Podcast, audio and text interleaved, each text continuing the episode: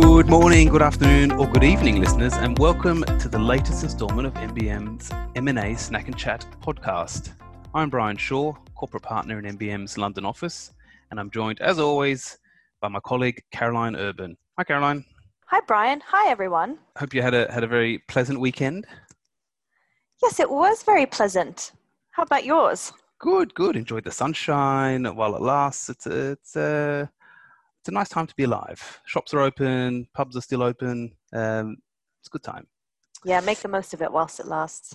As a reminder for our listeners, or for those who are tuning in for the first time, what one can expect. On each episode, we will catch up with former clients and other specialists in the M&A field who can share their insights and provide our listeners with hints and tips on the M&A process.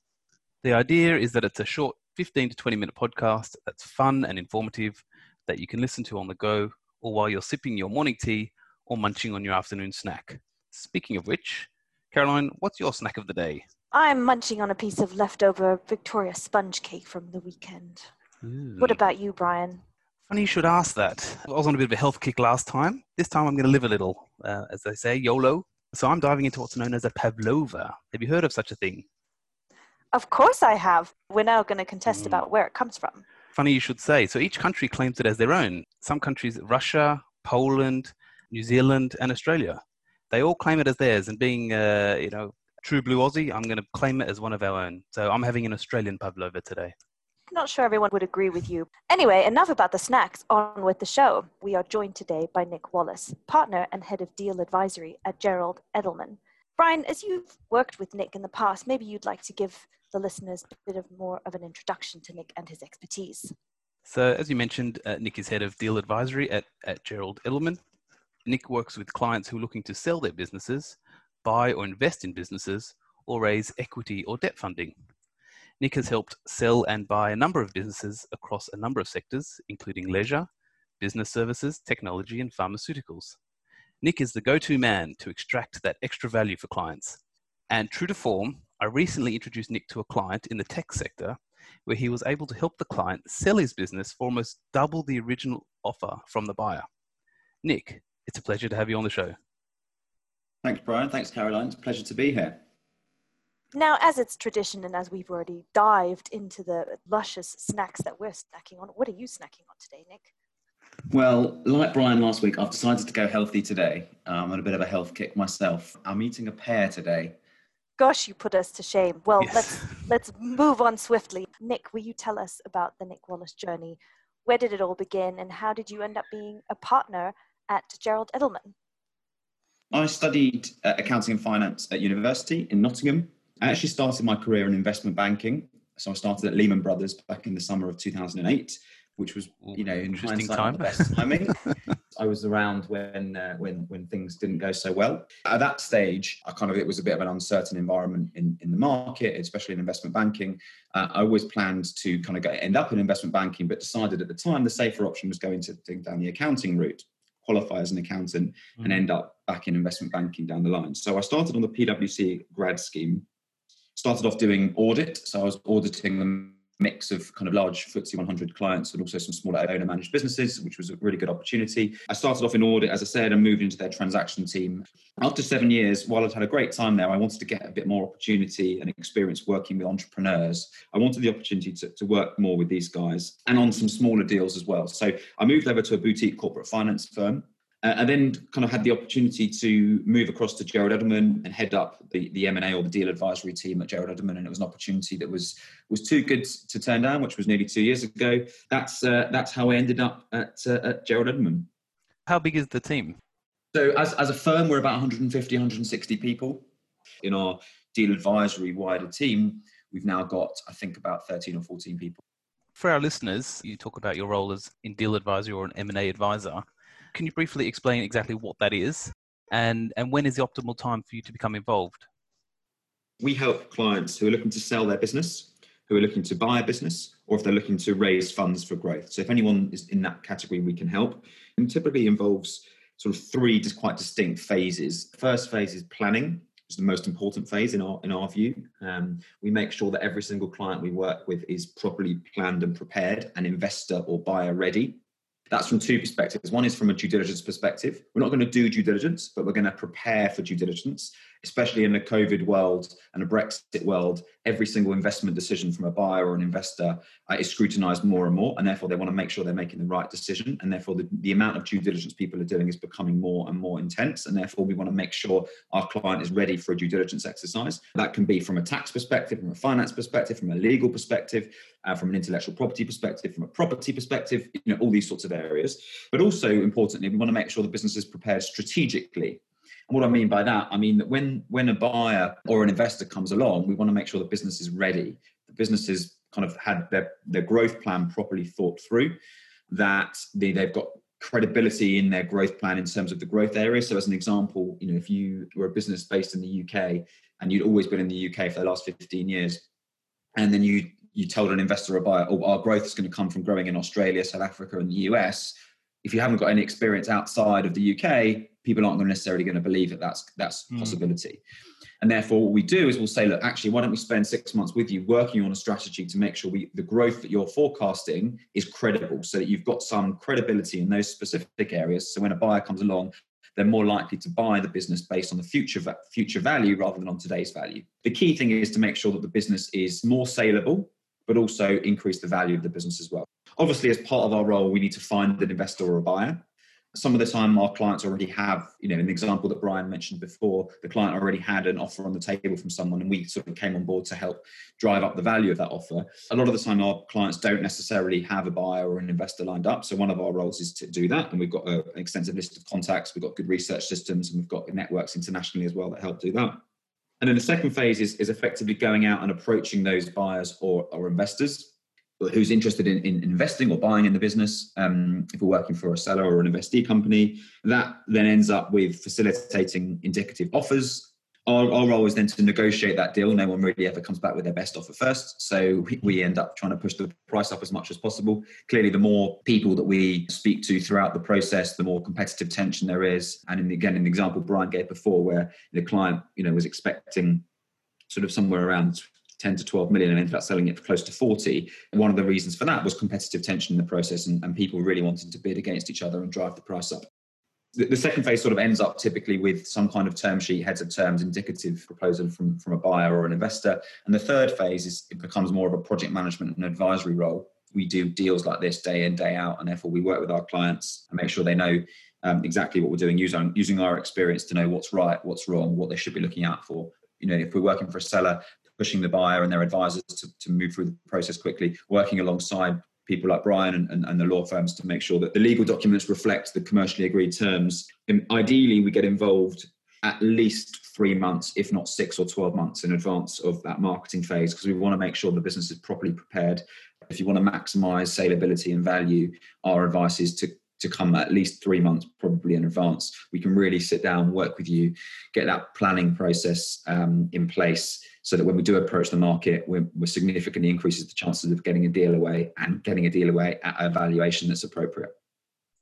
That sounds so interesting. I couldn't agree more that the earlier you get involved in this process, it's often similar for lawyers, but we have the same sort of experience where, you know, a transaction comes to us and they say, we want to sell tomorrow. Is that doable? And of course it never is, but you know, we try our best. Yeah. And in reality, actually, when we're doing our planning phase, I'm not a lawyer, I'm not an expert in that. So what we tend to do is work with the likes of Brian and Caroline to make sure that, you know, from a legal perspective, the business is ready as well. So we can pick out the key area or key risk areas, but we're not experts in intellectual property. We're not experts in employment law. You know, what we try and do is kind of identify what those key areas of risk are and work with the experts to make sure that the business is, you know, is fixing all those skeletons in the closet in advance of going to market. The last thing you want to do is have an issue that comes up in due diligence. I always use the analogy, if you're going to go and buy a house and then you notice that, you know, the tap doesn't work or there's a bit of carpet that's up in the corner, even though they're minor things, your immediate response is, well, what else is wrong here? And it's the same for a buyer who's kind of buying a business. Even if you've got some small issues come up, naturally it provides caution. So we want to make sure there's a clean bill of health, and we want to go through that process as early as possible. Yeah, couldn't agree more. COVID has obviously played a severe impact on the M&A activity in 2020. First question, because I think it's so interesting that you started your career at Lehman Brothers, and I appreciate that was quite early on. But when COVID picked up, are you having a familiar feeling to the Lehman Brothers days, like things are going to get bad or there's a bad feeling in the market? It's a difficult question because I was so young in my career at that stage. When COVID struck and lockdown in particular in the UK struck, pretty much every M&A deal that we were working on, bar one, was put on hold immediately. Some were immediately called off. We had a couple of clients in leisure where we had deals agreed that were due to complete within weeks. And unfortunately, they were sort of just not even called off. They were sort of candled together, which was a shame. We were fortunate enough to have one deal that carried through, albeit the terms were slightly changed and there was a bit of caution from the investor. Regarding 2008, it was a similar immediate reaction of, yeah, let's just wait and see what's going to happen here. It was a bit of a shell shock in terms of the update and the news. I think 2008 was different in that it directly impacted the banking sector a lot more, whereas COVID sort of impacted everybody and everything. So it wasn't just we're going to put deals on hold for financial reasons. It was for health reasons and all other reasons as well. So that was the slight difference. What we saw in March was, as I say, everything got put on hold. And then throughout sort of April and May, things were quiet. We started to see sort of towards the end of May and June, a lot more conversations with people. So people starting to re-engage in terms of thinking about selling or thinking about raising capital or thinking about buying. But there was still so much uncertainty in the market at that time that we didn't really see things pick up again until probably about a month or 6 weeks ago, so sort of early August time. It was a sort of bit of a significant uptick in activity pretty much straight away. We were expecting and thinking that would probably come sort of post-summer, so September, October time, or maybe kind of post-furlough scheme ending, so November, December time. But people realised that you can work from home, the world does go on, people were getting a bit frustrated that nothing had really happened, and it was sort of that pent-up demand that sort of came back again in one go. There's still a long way to go to get back to sort of pre-COVID levels, and not necessarily levels in terms of deals, but levels in terms of valuations, levels in terms of kind of certainty of transaction and confidence in the market. And we're hopeful that that will continue over the next few months. I can imagine that there are particular sectors that are more active than other sectors.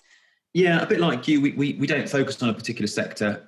Leisure is one of those sectors that's sort of ripe for consolidation right now. Those that were poorly managed or were significantly or highly leveraged with a lot of debt in their business have probably struggled to make it through this time. Those that had a strong balance sheet and a stable business model have sort of survived, and actually it creates opportunities for acquisition in terms of acquiring businesses that potentially have struggled a little bit more. The other two sectors that come to mind, one is healthcare. Clearly, healthcare has come to the front of everybody's mind in the last 6 months. And the other one is the technology space, where businesses that have subscription models, and we call it software as a service, so SaaS models, businesses who can demonstrate they haven't been negatively impacted by COVID and actually have grown through the period. Actually, valuations might even go up. If I'm an entrepreneur and I'm in one of these businesses that's been resilient, that's got good growth potential, but on the same token, I'm looking to sell within the next 12 months, what would your advice be? Should I start preparing now, or should I kind of hold off for another 6 months? Or what would you say? I would always say it's never too early to prepare. What we often see is business owners who have come towards a retirement age and go, right, now I'm going to sell. But unfortunately, because they've sort of run a lifestyle business over the last few years, the business has sort of been fairly flat, fairly steady, very nice living out of it. But that's not as attractive for a buyer as a business that's been growing year on year with new exciting innovation and concepts. So what we say is that how do we help you make sure that you can present your business to a buyer that's one that is, a growth business, is exciting for a buyer, and therefore can maximize that value down the line. So going back to your question, Brian, yes, if you're looking to sell in the next 12 months, my advice is start talking to an advisor now, start thinking about preparing from a due diligence perspective, but also from a strategic perspective now. What we often see is people get a knock on the door. So people get approached directly themselves. In an ideal world, if you're approached directly and you're ready, you've got all your numbers in order, you've got all your skeletons in the closet fixed, you've got everything sorted, you can then open up your business to that business, rather than scrambling around and saying, well, I knew I had some accounts over here and I can show you this, but it takes me 2 weeks to put it together. And, it kind of puts an investor off. Whereas if you've got everything clean and ready to go, even if you're not thinking of selling for 3 years, if someone approaches you, it's a much better place to be. It's never too early to get prepared.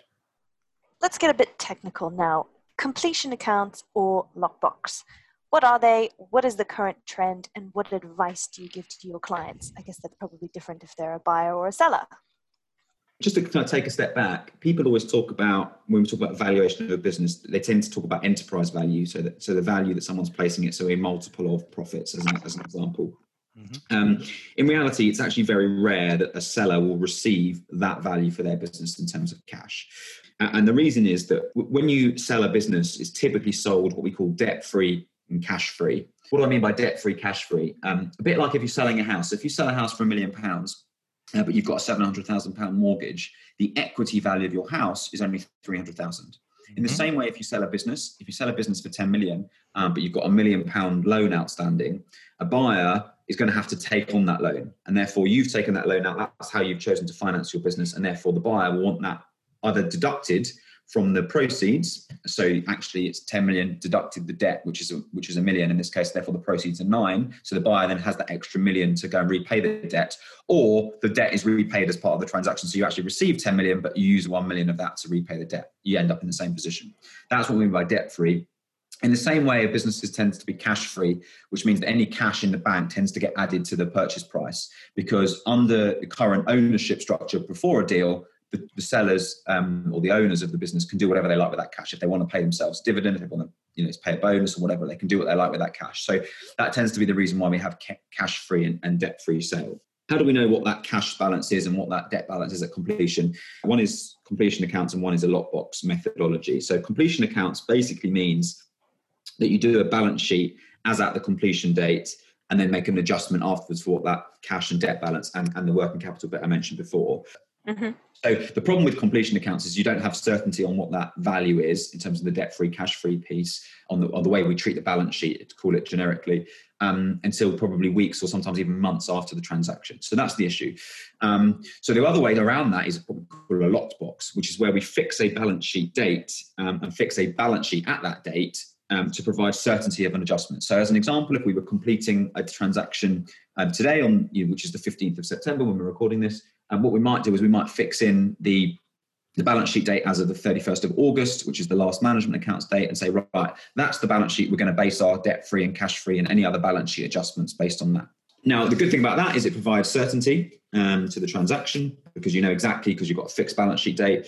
The risk with that is that there's movement in the business between the date of that date. So in terms of, if it's 31st of August and the date that we actually end up completing, there are movement in the business and things happen in that period of time. So how do you there's a potential loss of value for the sellers in that time. So ultimately, if they're done right, completion accounts and lockbox should end up with the same number if they're done correctly and negotiated properly. In reality, what we're seeing more of was seeing more deals with completion accounts, particularly for smaller deals. For larger transactions where the business has more rigorous reporting on a monthly basis, more reliable management accounts, we tend to see more lockbox transactions because you can rely on the monthly accounts a bit more than a smaller business that might not necessarily have that rigorous monthly accounts process. From our perspective, as long as the completion accounts or the lockbox is negotiated in a fair way, we don't really have a preference as such. When we're working for a buyer, again, we probably want certainty of deal. We want a certainty of transaction. Therefore, we probably push for a lockbox. For a seller, we actually don't really mind. I think it depends on, let's say, the situation of a seller. What we tend to see more of is completion accounts in the smaller deals. Nick, thank you very much for your time. But before we end, we just have enough time to do our rapid fire round. You'll have 60 seconds to answer as many questions as you can. Just say the first thing that comes to mind. So, Nick, in one word or phrase. On your mark, get set. What was your first job? Accounting assistant. Favorite holiday destination? Maldives. If you were having a dinner party and could invite 3 guests, alive, dead, or fictional, who would you invite and why? I would probably invite Ledley King, my footballing hero as a Tottenham fan. I would invite Mickey Flanagan, because I think he's hilarious. And I would probably invite Boris Johnson as well. What are you currently reading? I'm actually currently reading a book about negotiation, which is very boring, but it's one of the skills that's very important in our job. So I'm reading a book about negotiation skills. Admirable. If Richard Branson sat next to you on a flight, what would be your first question other than, are you Richard Branson? I'd ask him if I could borrow some money. Seems to be the common theme. Favorite movie? Oh, Shawshank Redemption. Good one. Oh, yeah. Classic. And finally, if you could travel back in time to meet your 10-year-old self, what advice would you give him? 10-year-old, quite young. One of the best pieces of advice I ever got was actually when I was at Lehman, so a bit older than 10, but it was make sure you understand how everything you do adds value, why you're doing what you're doing and how it adds value. Otherwise, you'll never learn. So I think that was a pretty good piece of advice. So I'd probably give myself that advice when I was 10. I'll remember that. Very good. Nick, thank you for your time and participating in MBM's M&A Snack and Chat podcast. No, thank you guys. It was a pleasure. That's it for today. Thank you for joining us in our informative conversation with Nick Wallace, Head of Deal Advisory at Gerald Edelman. Join us next time when Brian and I will be joined by another special guest and we will chat and snack all things M&A. Goodbye. Bye.